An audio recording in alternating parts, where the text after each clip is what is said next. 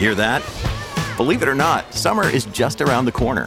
Luckily, ArmorAll, America's most trusted auto appearance brand, has what your car needs to get that perfect summer shine. Plus, now through May thirty-first, we'll give you five dollars for every twenty dollars you spend on ArmorAll products. That means car wash pods, protectant, tire shine, you name it. Find out how to get your five dollars rebate at armor all dot com. ArmorAll, less work, more clean. Terms apply. Another day is here, and you're ready for it. What to wear? Check. Breakfast, lunch, and dinner? Check. Planning for what's next and how to save for it? That's where Bank of America can help. For your financial to-dos, Bank of America has experts ready to help get you closer to your goals. Get started at one of our local financial centers or twenty-four seven in our mobile banking app. Find a location near you at bankofamerica.com slash talk to us. What would you like the power to do? Mobile banking requires downloading the app and is only available for select devices. Message and data rates may apply. Bank of America N A, member F D I C. This is a Crowd podcast. We didn't start the fire. The only podcast started by me, Billy Joel.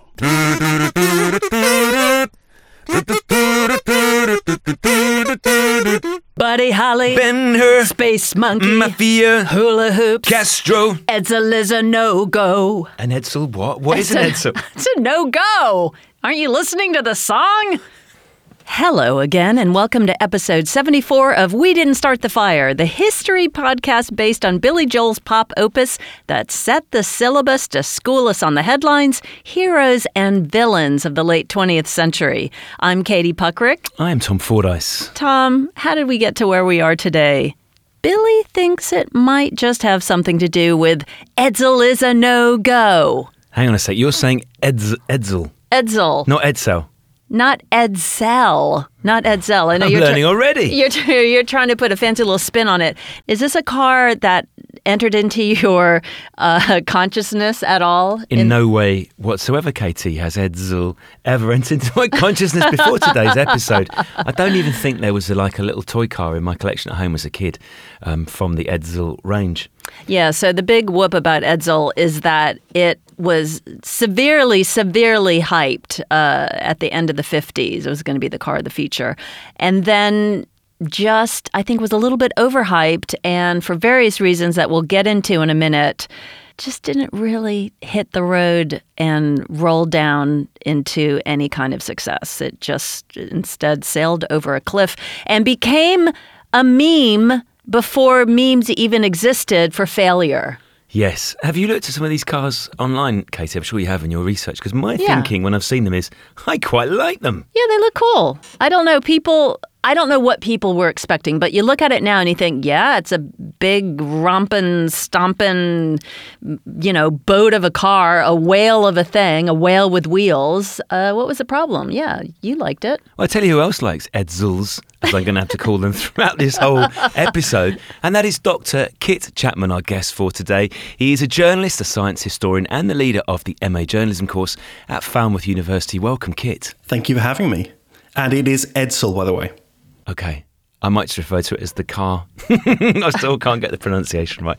So, Kit, before we get into the history of this car, what it does to Ford, why it becomes such a monumental flop, do you like them? Would you have bought one? No, I would not have bought an Edsel. For, for several reasons. I mean, we'll, we'll go into sort of why, because, again, that's part of the reason it fails.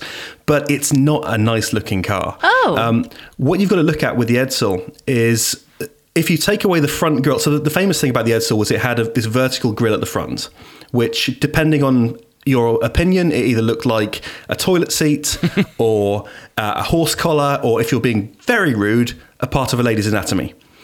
And this was not considered an attractive thing. But if you take that away, it looks like every other car from the late nineteen fifties. It's just so generic. And it has certain features as well that don't really work. I'm not a fan of them. Mm. So can you set the scene, Kit, for the introduction of the Edsel? What was going on at Ford Motors? Okay, so let's let's sort of go right back to the start. So Ford Motor Company, set up by Henry Ford, horrible man. He's a complete douche nozzle. We won't go into him too much. He has a son called Edsel Ford. Edsel Ford takes over the company in nineteen nineteen, and in the Second World War, Edsel basically uh, dies trying to win the war. I mean, he turns Ford into a production line for bombers, and in nineteen forty-three he dies. Dad has to take over the company again. But in nineteen forty-five, Henry Ford the Second takes over, and this is Edsel's son, and he is going to revolutionize everything. He brings in a load of Air Force vets called the Whiz Kids. Uh, they're led by a guy called Tex Thornton, because it's cars. Of course, there's a guy called Tex somewhere in the mix. And they start revolutionizing Ford and turning its fortunes around. And as we come into the nineteen fifties, they're looking at their main competitor, G M. Now, General Motors, G M, have five brands. They've got Chevy, they've got Pontiac, Oldsmobile, Buick, Cadillac. Ford only has three. It's got Ford, which is your basic brand, Mercury, which is your mid-range, and then it's got Lincoln. It also had something called Continental, but don't worry too much about that. In nineteen fifty-five, a guy called Ernest Breech, who is sort of the old school Ford guy, he starts interviewing people around the, around America saying, what kind of car are you looking for? And because we're in the baby boomer generation, everyone's saying we want cheap, good cars for families. And so in nineteen fifty-five, they begin the e-car, the experimental car, and that's what becomes the Edsel. Right, okay. And why is it such an attractive idea for Ford? And why not just make more cars under the existing brands that they've got? So they think they've got a, a gap in their offering, basically. The problem is that if you've got a Ford, you don't upgrade to a Mercury. You upgrade to an Oldsmobile. And so they're moving out of the Ford family, if you like. And so the idea is that if Ford starts this new brand, this new division, they can have a more complete market offering and people upgrade from Ford to Edsel and then ultimately maybe to Lincoln. I want to get a sense of Americans' taste in and expectations for automobiles. Well, at the time in nineteen fifty-five, as I say, it's the baby boomer generation. So you're looking at a load of young families raising kids, that kind of thing.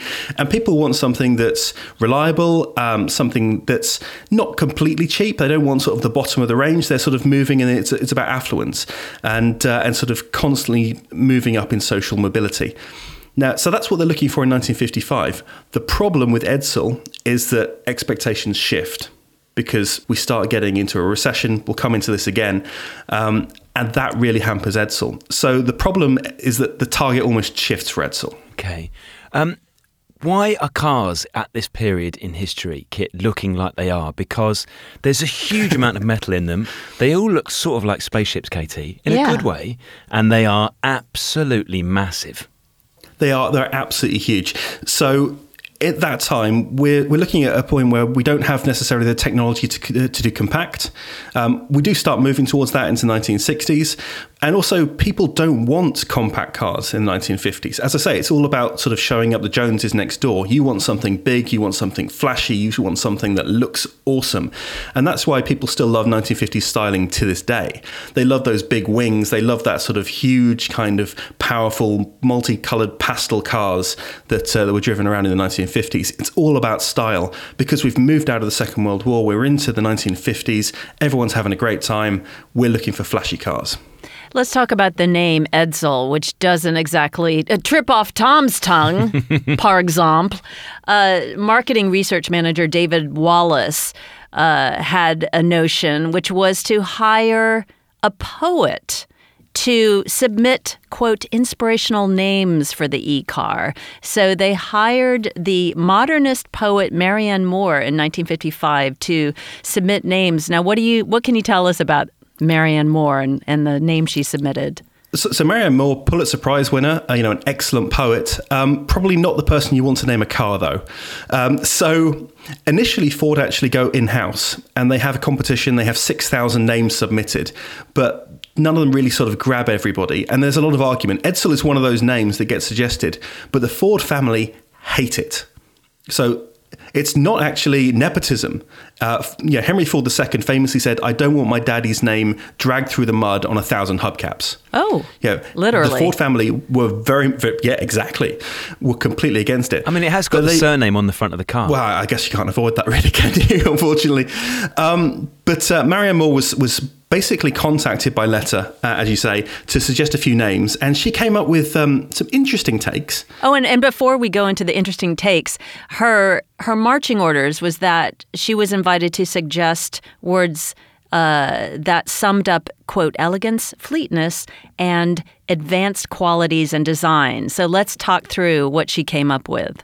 Uh, well, she came up with a whole list. I mean, there's actually several letters. And and she would later sort of add to these letters and send, can I just suggest this name as well? Um, so she came up with things like the Resilient Bullet, The Varsity Stroke, um, which I'm pretty sure is a sex act. Yes. Um, Mongoose Civique. What? The Ford Silver Sword. Oh. The Utopian Turtle Top. The Intelligent Whale. Uh, the Arkanseal, which is a rainbow, the Pastelogram, or the Turbo Talk. I mean, that's just a selection. Oh, my gosh. I'm getting slightly aroused uh, with all this dirty talk. My favorite uh, in the list that I saw is Thunder Blender. Sounds like I'm sitting with a rugby team and people are naming their penis in front of me. I feel a little violated, but it's not a bad feeling. None of these uh, made the cut, though. Absolutely not. So... As I say, the, the problem with Edsel is that nobody wanted to call it Edsel, but you've already got the E-car because that's its code name. And so eventually you get this guy called Ernest Breech, who is sort of leading Edsel's charge. Now, he's a really interesting guy into himself. He was actually an ex-draftee in the in Major League Baseball uh, before he went into Ford. He was uh, with the Saint Louis Browns, who become the Baltimore Orioles. Nice. Uh, Breech actually holds a board meeting when he knows Henry Ford the Second isn't there. And he gets through the name Edsel, and thus we're landed with it. But that's not the only part of Edsel's naming that was terrible, because they've got eighteen models. It, Edsel isn't just one car, it's an entire division, it's an entire line of cars, um, in the same way that you'd have Skoda or Seat or Volkswagen. And so they name all these models bizarre things. You've got the Edsel Roundup, the Edsel Villager, the Citation, which is almost something you want to avoid when you're driving along. Um, the Ranger, and my personal favourite, the Edsel Bermuda. Now, I don't know if you've ever been to Bermuda, but it is basically a sandbank in the middle of the Atlantic, owned by rich people and golf courses and all that kind of stuff. There's many things you can do on Bermuda, but driving isn't one of them. There is no reason to have a car. So... strange names just haunted Edsel from the beginning. Just as a side note, the poetess Marianne Moore lived in Greenwich Village, where she was known for wearing her tricorn hat and a black cape. And she was, uh, she cut a dash, Tom. And also, Kit, uh, I learned that she was an admirer of Muhammad Ali, and she wrote the liner notes for his spoken word album, I Am the Greatest. Oh, I've got that album. You do. I, have, no, I genuinely do have that album. I, I mean, I've got that tricorn and cape, so, you know, we're doing all right. Is it, I, I'm just wondering here, to defend Ford a little bit here, Kit, is it really hard naming cars? Like, are there a lot of very bad car names? I've I've heard the, the cases where someone has come up with one of those words that isn't a real word but works, and then someone who maybe speaks a different major language finds out that it means something entirely inappropriate. Yeah, you get things like the um, uh, the, the Nova, which turns out to mean doesn't go in, in Spanish, for example. Yeah. Um, I mean, one of the classic examples is if you go right back to the start of motor racing. Um, and I don't mean the first race, but one of them. Um, there's a guy called Emil Jelinek. And at the time, you weren't supposed to race under your own name. It was considered very sort of bad form. And so you had to come up with a pseudonym. And so people would race under the titles of the Electric Count. Uh, that was Gaston de Chesloup-Loubert. Um, you had the Red Devil. That was Camille Genazzi. And uh, Jelinek decided to race under his daughter's name, um, which is a little unusual. Um, and his daughter was Mercedes Jelinek. So Mercedes actually comes from the daughter of this diplomat who didn't want to race under his own name. Liking this fact, Katie. So the insane marketing campaign that uh, ca- that kept the car's appearance a secret, because this thing was years in development, wasn't it? Um, yeah, so in, we're talking nineteen fifty-five we start doing it, and it's November nineteen fifty-seven that we begin producing for nineteen fifty-eight. Yeah, so uh, public's expectations are, are being hyped, um, and I understand that there were all sorts of techniques and strategies like, you know, the cars are in the showroom, but they're under drop cloths. So they're just big lumpen blobs. And then sometimes there's these staged blurry photos of Edsel's on the road before the launch. I mean, what what was this doing to the public? Was this exhausting them or was it exciting them? The idea was to try and excite them, entice them, you know, that we've got this thing, it's going to be space age, it's going to be revolutionary. And again, this is all from the market research they did in nineteen fifty-five. Everyone was saying we want something modern and futuristic and different. Um, but they weren't showing anything. They were showing these blurs in magazines. They were showing these things under wraps. Um, and they're all building up to E-Day, um, which they were going to say was this sort of this huge launch. And they do support it with full media. I mean, it's, it's kind of crazy what they actually came up with. But in terms of the public, the public just didn't understand what the offering was. It was creating confusion. And that's one of the big problems that Edsel has. When Edsel launches, no one's sure if it's better than a Ford, if it's the same as a Ford, if it's better than a Lincoln. You know, where does this fit into the market? And ultimately, am I going to trust an entirely new brand, or shall I go with something that I've driven for years? And so what they were finding was that people weren't going to Edsel, they were going to sort of established brands, because they couldn't understand what it was. So they introduced it incredibly badly to the public. Um, but then again, as I say, E-Day launches, and this is when we go full blast. One of the ways that they publicise it, Kit, is an extraordinary T V programme called The Edsel Show. It's an hour-long special on C B S. It's hosted by some decent names, to be fair to Ford. Bing Crosby. The guests are Sinatra, Louis Armstrong, Rosemary Clooney, who I was less familiar with. Um, is this the normal sort of way that you would launch a car, an hour T V special? Absolutely not. This is this is the car of the future, and so they have gone all in. And again, one of the big problems Edsel has is that it builds up so much hype, it spends so much money actually with this marketing campaign, that it's almost doomed to failure from the start. If you think about like a, a box office movie, they've got to recoup almost sort of an extra fifty percent of costs because of the way that they market the movie. It's exactly the same thing for cars. And so they almost build up too much expectation, and then if they don't get the sales, they're not going to do it. But the Edsel Show was this all-singing, all-dancing extravaganza. It's got sort of horrible little sort of set pieces where Frank Sinatra comes out and says, "Shall I sing?" And Bob Bing Crosby goes, "Well, do you really have to? I thought you could just do something in the street or something." Uh, Bob Hope turns up as, as in the middle of uh, a set at one point, sort of interrupts the show. "Hello, everyone, I'm Bob Hope." And then he wanders off again. Um, this is actually the first ever video as well. So the Edsel Show was going out live to most of America, but on the West Coast, it, it couldn't, because it's just time frames. And so they actually taped the show and then played the tape for the West Coast. So it is the world's first videotape. One detail that I enjoyed was that the Glenn Miller band was on, and they had to have the G Ms on their podiums covered up because G M was also General Motors, just a coinkydink. Uh, one, one of the horrible things about this particular show, though, is that they do have these little sort of sets where they're showing off the, the Edsel. And there's this horrible skit where they go into the audience and there's a young man and a young woman, and, uh, and the man's going, "Can you turn on this light, darling?" And she presses it and he goes, "Well, if you can turn on a light, even you can drive an Edsel." Yeah. You know, there's this horrible sort of nineteen fifties sexism going on. There's also a quote of this from Rosemary Clooney, and she says, um, "The only Edsel I ever saw was the one they gave me to drive while I was rehearsing. I came out of the C B S building, and Mister Ford was right behind me heading for his Edsel. I opened the door of my car, and the handle came off, and I turned to Mister Ford, holding it out to him, and said, 'About your car.'" Yeah, I mean, the Edsels were not well made. And again, we can come into some of the details of, of what's going on here. Uh, but the problem with the Edsels is that they were being produced in the same factories as Fords and Mercurys. And so what you'd have is the factory would be producing sixty Fords, and then they would stop and change and make a Mer- uh, make a uh, an Edsel, sorry. And people didn't like doing that. Um, and it was confusing the workers and the workforce. Now, Ford was famous because they set up these production lines. That was the big innovation that Henry Ford came up with. Um, the idea was cheap cars and well-paid workers. And if you're annoying your workers, they start sort of taking shortcuts, they don't get things right.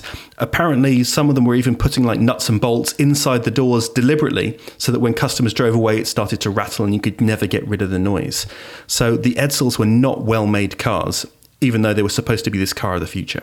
Well, we've discussed how the puckered mouth grille was especially mocked. But what else was distinctive about the Edsel, both good and bad? Well, there's quite a few aspects to it. So let's start on the outside. You've got the, the grille, which nobody liked. You also have boomerang-shaped taillights. And this really confused people because they'd never seen them before. Because if you were indicating to go left, the boomerang pointed that you were going right. And so no one was quite sure. If you imagine the boomerang sort of inverted. And so that was confusing people. You had a gearbox on the steering wheel. Um, the idea was that this was safer because you wouldn't have to take off the, your hands from the wheel. Um, and again, so simple, even a woman can do it, was the sort of the, the slogan. Um, the problem was that people would reach for the horn and they would change gear, which is not necessarily what you want to do. You'd end up going in reverse. Also, the wiring wasn't great. Because you're looking at this point in the nineteen fifties where they don't quite have the tech right, the wiring's too close in the in the in the gearbox transmission, and so they're starting to melt. You've also got a motor that isn't powerful enough to bring the car out of park if it's on a hill. So there's a whole host of problems just there. Um, you've got this very, very weird speedometer. So if you think about your, your standard speed speedometer, you've got a, an arrow and it shows you what speed you're going. Not in an Edsel. In front of the uh, the driver, there was this rotating disc, kind of like a compass on an airplane, if you imagine. It tells you which direction. It spins that way or, le- or that way. And this was how they told how fast you were going. And you could set it to glow red if you reached a certain speed. So it would start flashing red, like, like the bat signal or something like that, um, if you reached fifty-five miles an hour. Um, there was... Uh, some good features, though, it has to be said. I mean, the Edsel was ahead of its time, and, and part of this is this guy called Robert McNamara, who's in charge of the lifeguard, the Ford lifeguard system. And so they've got rear seatbelts, they've got child-proof locks, they've got a remote-operated boot, they've got self-adjusting brakes. There's some really good ideas in the Edsel. The problem is there's just a lot of bad ones as well. So you just mentioned Robert McNamara there. He was one of the whiz kids who reformed the chaotic admin at the company with modern planning and management control systems. Let's let's get into him because he has kind of an interesting, I won't say backstory, I guess it's a forward story. That might be the thing. What's his deal? Yeah, bad Bobby Mackles, uh, which nobody ever called him because he was an immensely boring man. Um, so Robert McNamara... As you're right, he was a whiz kid. He was in the Air Force during the Second World War. Um, his job was actually um, essentially planning for bombers. And so he was in charge of getting them over what was called the hump, which was this period, area in Burma where they couldn't control it. And so he was supplying China. He helped improve um, bomber effectiveness, things like that.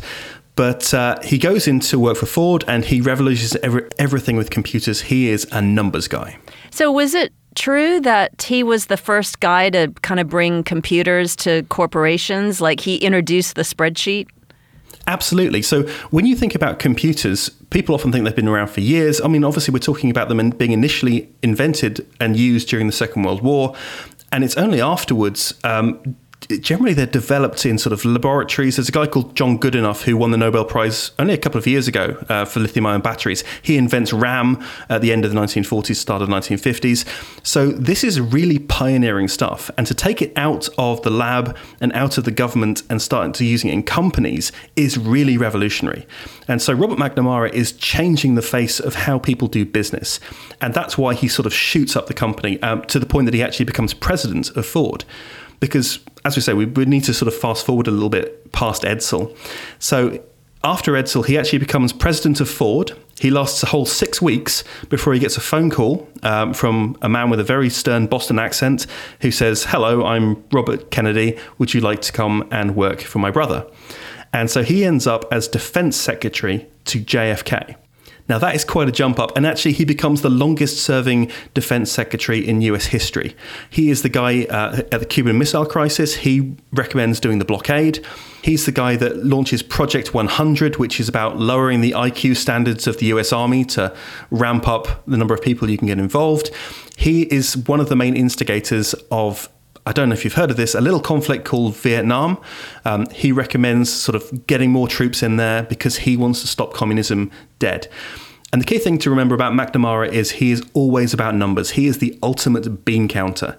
So he is not actually looking at anything to do with morale, anything to do with, you know, how people are reacting.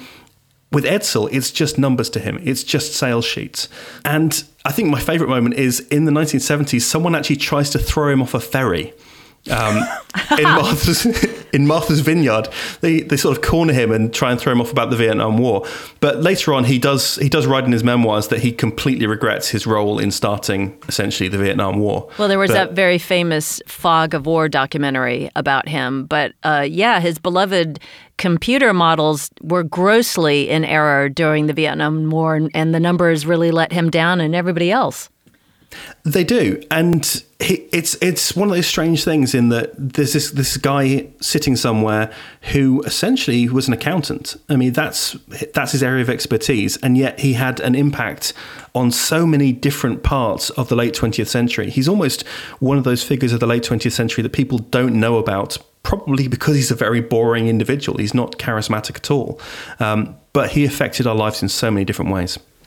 We meet, Katie, don't we, in the course of recording this show, characters like McNamara who we might not know much about, but also link together different aspects of topics that yeah. Billy has touched on. So I found out that one of the reasons why Robert McNamara joined Ford in the first place was to pay for his wife's medical bills after she had caught polio. Oh. He himself had polio as well. It wasn't just his wife. So his wife got it very seriously. He, he had a minor case of polio. But that wasn't uncommon at the time, uh, in the nineteen forties. This is an advertisement from BetterHelp Therapy Online. Hello Fire listeners, it's Tom here. I hope you're enjoying the series. I wanted to tell you about BetterHelp. We all carry around different stresses in life, big and small.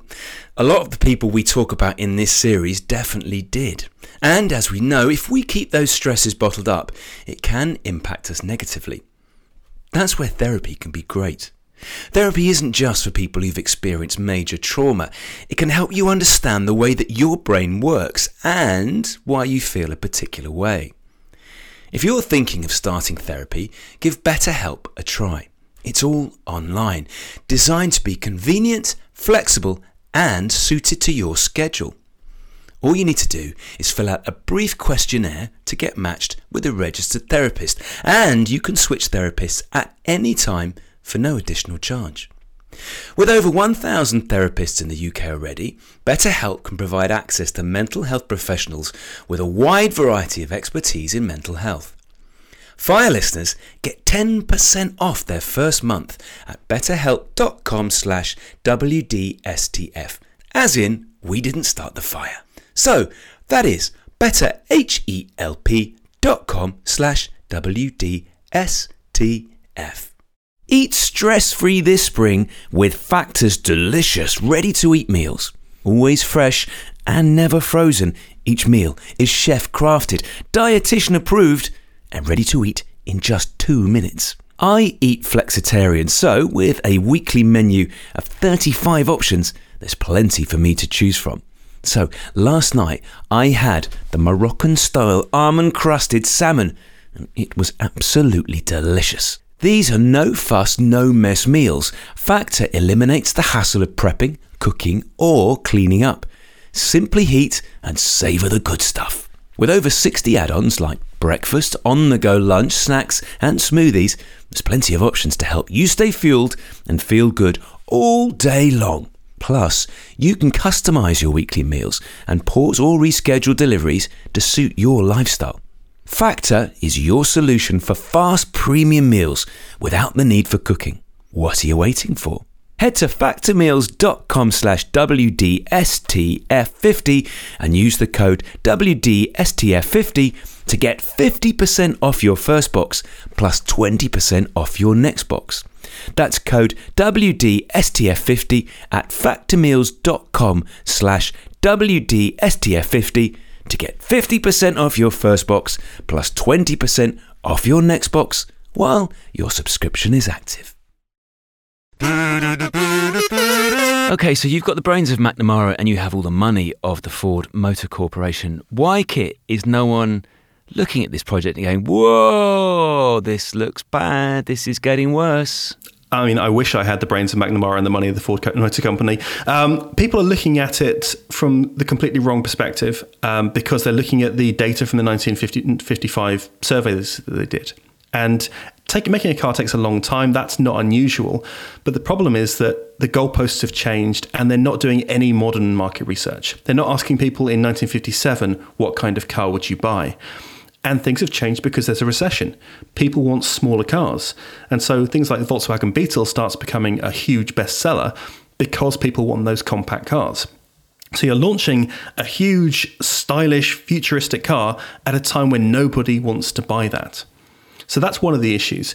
The other thing is you've got these massive divisions within Ford itself. So as I mentioned, you've got the whiz kids and McNamara. You've also got the old guard like Ernest Breech. They're constantly arguing with each other and having difficult times of it.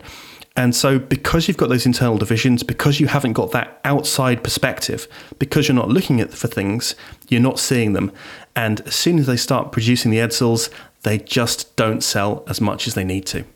When do they start realising that things have gone badly wrong? When do they start pulling the ripcord? pretty much immediately. Um, so what they need to do is essentially sell two thousand five hundred Edsels. Um, and when they get to get going, November nineteen fifty-seven to nineteen fifty-nine, they get sixty-eight thousand. So they are underselling hugely, almost from day one. They are just not getting it, getting enough. Um, in total, they actually produce only, um, I think it's one hundred eighteen thousand cars, and that's from nineteen fifty-seven to nineteen fifty-nine. And there are a couple of, of, of uh, only a couple of thousand of the sixty models. They don't really produce many of them at all. So they never make the figures that they need to. And this is, again, like one of those box office flops. So even though this is one of the biggest car launches in history, even though in terms of raw numbers, this is one of the biggest car launches ever made, um, you know, it's never been surpassed, they need to make far more money than they're actually doing. It's like The Lord of the Rings. If The Lord of the Rings hadn't performed well at the cinema, it would have flopped. Um, it's perhaps Edsel's best compared to something like John Carter. You know, it did make money at the box office, it just didn't make enough. So what was McNamara's solution to this? Well, McNamara, he's all about his spreadsheets, and he's looking at it. The numbers do not add up. So the first thing he wants to do is bring the um, the Edsel, the Mercury, and the Lincoln together in one division. And so he creates this Mel division uh, in nineteen fifty-eight, and he's got his, his little red pen out and his computers. He's typing up the numbers, and he doesn't like the way that they're being produced. So he changes uh, the, the design of the Edsel to get rid of uh, having any kind of different wheelbase. And so the Edsels for the later models actually completely change because they're now being built on Ford models. So very similarly, and just bringing everything together. But by nineteen fifty-nine, he's going into uh, Henry Ford the Second's office and saying, numbers still don't add up.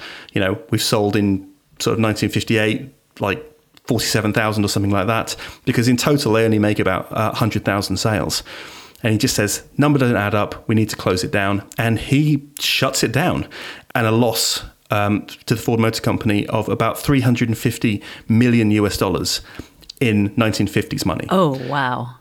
Today, that's about two point four billion US dollars. Ouch. Oh, that's got a smart. So before he mothballed the line, what you're saying is that it was the Edsel was sort of a Frankenstein monster of different and cheaper Ford parts. I mean, it, it wasn't even a distinct car by that stage.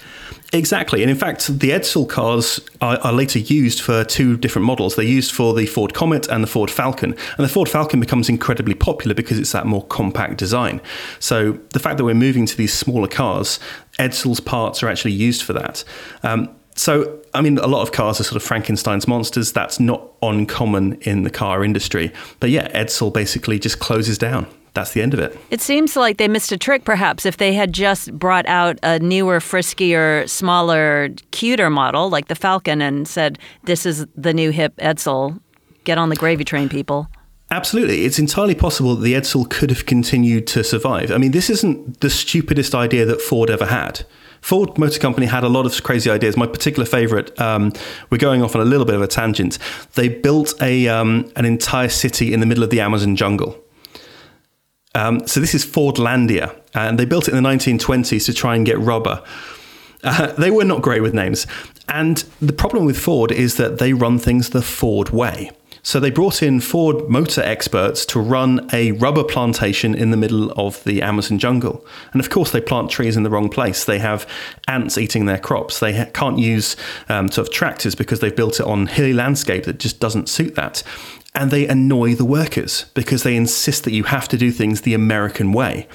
And so they're telling Brazilians that you can't play soccer, um, you can't be with ladies, um, they have to send them off to a little separate island. You're not allowed to drink because this is in the middle of Prohibition. And worst of all, you have to eat hamburgers. Ugh. And the Brazilians revolt. They actually have this, this revolt called the Breaking Pans, where they force the Ford experts into the jungle, and the Brazilian army have to be called in to kind of quell the workers because they're refusing to eat hamburgers. That's so funny. They got the, the ladies versus hamburgers ratio completely mixed up. Does happen, Katie. So, Kit, this becomes a byword for corporate disasters. Has there been anything subsequently in the motor industry as catastrophic as the Edsel? I mean, in terms of Overall, the motor industry, probably not. Uh, I'm just trying to think of, of examples. In terms of the U K, maybe British Leyland and the way that that was all handled and with the strikes, things like that. But in terms of sheer amount of money spent and trying to start this new brand and just flopping, doesn't even come close. But it's important to remember that the uh, recession that happened in the late nineteen fifties didn't just take out Edsel. Um, it also took out uh, Studebaker, which I know is also in the song. Yeah. Studebaker have to basically join with another company. They drag it into the nineteen sixties just, but that's the end of them. So it's not just Edsel that's a fatality of this recession. So I'm wondering if it hadn't been for these production delays, um, a little bit of aesthetic dissonance, and the nineteen fifty-eight recession, could the Edsel have had a chance? I mean, was the car really all that terrible? I've heard it described as the right car at the wrong time. It had so many good ideas that it could have worked. And if they had continued to put money into it, if they had continued to make changes, there's no reason that it couldn't have sort of turned things around eventually. The problem is, as you say, it was it was the right car at the wrong time. It was a car that had so many good features. The problem is the tech didn't match it. The customer expectations didn't match. The customers couldn't understand what the offering was, and people were still moving out of Ford. And ultimately, you have McNamara, who is not looking at any kind of romance. He is just looking at the numbers, and he hacks it to death. We need to turn our attention at this point, Katie, to an episode of The Simpsons, which is called The Homer, which spoofs Edsel magnificently. This is where Homer's half-brother, Herb, who is played by Danny DeVito extremely well. Um, Herb runs a motor car corporation and decides to let Homer design the car, saying, "We want the type of car Americans really want, not the type that we tell them they want," to which Homer comes up with a car that is, quote, "powerful like a gorilla, yet soft and yielding like a Nerf ball." That is fantastic. I mean, it, it's absolutely a cultural meme for failure many, many years before The Simpsons, Tom. Uh, the Ho Chi Minh Museum in Hanoi features an Edsel crashing through a wall, and that is intended to symbolically represent U S military failure in the Vietnam War. So that neatly ties in the Edsel, American culture, and Robert McNamara. Absolutely. I mean, it's a genius sort of thing to sort of illustrate the the failings of uh, of America in that particular war and, and things like that. And uh, and absolutely, McNamara is blamed for the Edsel. He's not actually uh, part of the design process, but um, when it comes to Johnson's um, campaigns uh, after Kennedy's assassination, and Johnson's trying to get a, a full term in office, um, Goldwater attacks McNamara. Senator Goldwater, who's uh, also running for president, is that right? Exactly. He's the rival candidate, and he's attacking McNamara saying, yeah, well, this is the guy that brought you the Edsel. Completely untrue, but it's a, it's a good attack campaign, and it resonates with people. People still remember the Edsel in the mid-sixties and are sort of going, yeah, maybe, maybe not. So I do remember when I was a kid, my mother talking about the Edsel um, and mocking it. And that this would have been in the seventies. And I do remember her specifically saying, oh, yeah, that front grill, it looked like uh, someone's mouth puckering up after eating a lemon. So like everybody just knew that it was ridiculous. Like even if they they didn't even have to think about it, it was just assumed like, oh, yeah, that's ugly. It's it's really interesting because the that kind of vertical grill is used on a lot of European cars, and it becomes very distinctive and sort of, you know, there are brands that have made an icon out of their, their their vertical grill in the same way that Edsel was trying to. They were trying to do something different. I think the big problem is that they kind of made it into this three D thing. So the grill is is inset a little bit. So you've got these kind of lips. And as I said, depending on how you interpret it, it can be all kinds of different lips. I don't know why uh, some lady lips wouldn't be a gimme for selling cars. I mean, my goodness, there's enough phallic styling going on. And uh, all sorts of industrial design. I don't know why the the ladies' uh, secret gardens shouldn't get a look in. Katie, when we did our episode on Studebaker all those years and months ago, episode ten, and we spoke to the lovely Greg Diffin, who was editor of the Studebaker Owners Club in the U K. He was one of a few people who still drove the Studebaker Avanti and still had a place in his heart for it. So, Kit, are there people who still love their Edsels? Is there an Edsel Owners Club? Are there people, maybe even in this country, who might tootle about the suburban streets in an Edsel? There are there are definitely people who are into their Edsels. So the Edsel has become a bit of a collector's item, particularly because there's only about ten thousand of them left. And so there's not a lot of them. They're, they're quite expensive to buy and, and purchase if you want to get an Edsel, particularly if it's a nineteen sixties Edsel. As I said, there was only a couple of thousand of them made. There's only a couple of hundred left. And so they're incredibly valuable for car collectors. But there are people who absolutely adore the Edsel. Um, and if that's your thing, then great. I mean, personally, not a fan, but if you're into that kind of thing, then some people are, then that's that's all good as far as I'm concerned. I'll tell you what, I'd be very interested in owning an Edsel if only it were called a Thunder Blender. When was the last time you owned a Thunder Blender, Katie? I, I own one right now. I'm sitting on it. Kit, it's been wonderful having you on the show to tell us all about Edsel, not least how to pronounce it for me. Um, if people would like to hear more from you, your recent book, Racing Green, talks about motorsport science and how it changes the world, I believe. That's it, yeah. So if you're into motorsport and you're kind of curious about green technologies that have spun out of racing, then please buy Racing Green. I'd very much appreciate it. Kit, thank you so much. Thank you for having me. Katie, you know there's certain episodes that we look forward to because they are topics that we are interested in before. I've got to say I really enjoyed today's because I knew nothing about Edsel and now I do. This is one of those uh, wings of a butterfly affecting world events for years and years afterward with the introduction of Robert McNamara into the corporate structure there at Ford Motor Company. So, um... yeah, he had kind of a, a bad impact on world events. If only the poet Marianne Moore had more of an impact with her Utopian Turtle Tops and her Mongoose Civiques and her Varsity Strokes, I think we'd be a better place, or at least more satisfied. They sound to me, Katie, like our crime-fighting alter egos. I like to think of myself as Resilient Bullet. I like to think of you as Utopian Turtle Top. I don't know whether to be flattered or aghast, but um, I do think of you as Intelligent Whale. Thank you so much.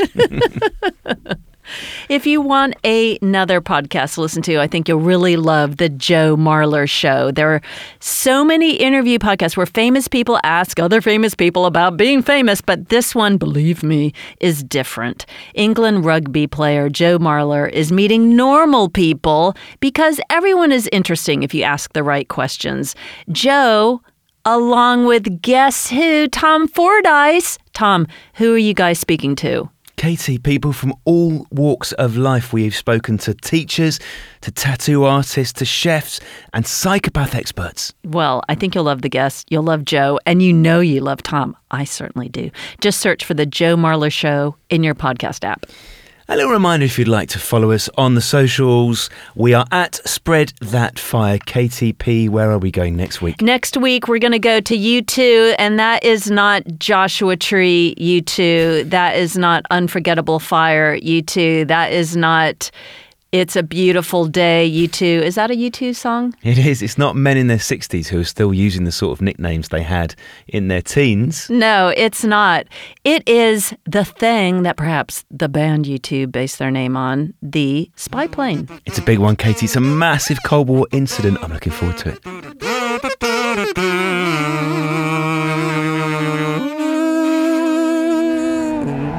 Crowd Network. A place where you belong.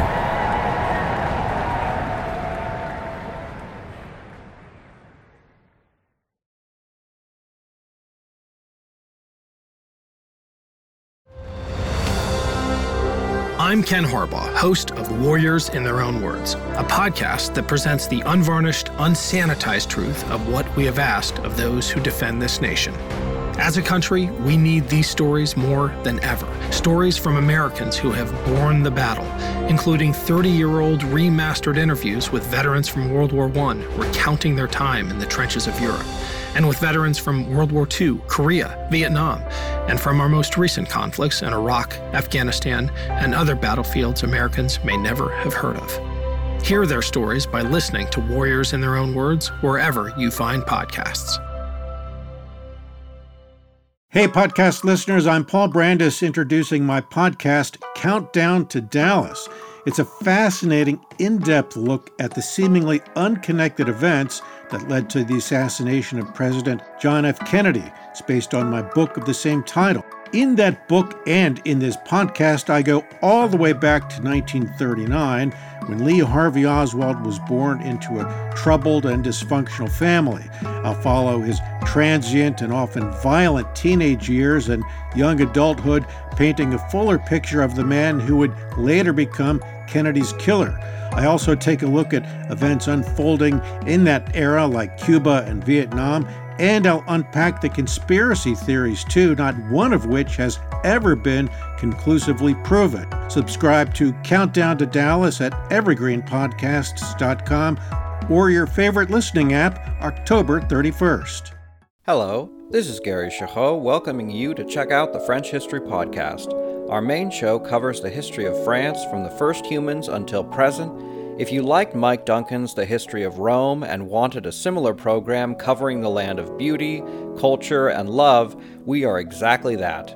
We also host world-renowned scholars who have delivered guest episodes on their specialties, including eighteenth century pirates, revolutionary booksellers in twentieth century Paris, the special friendship between the Marquis de Lafayette and Thomas Jefferson, and numerous others. Learn what you love and listen to the French History Podcast today.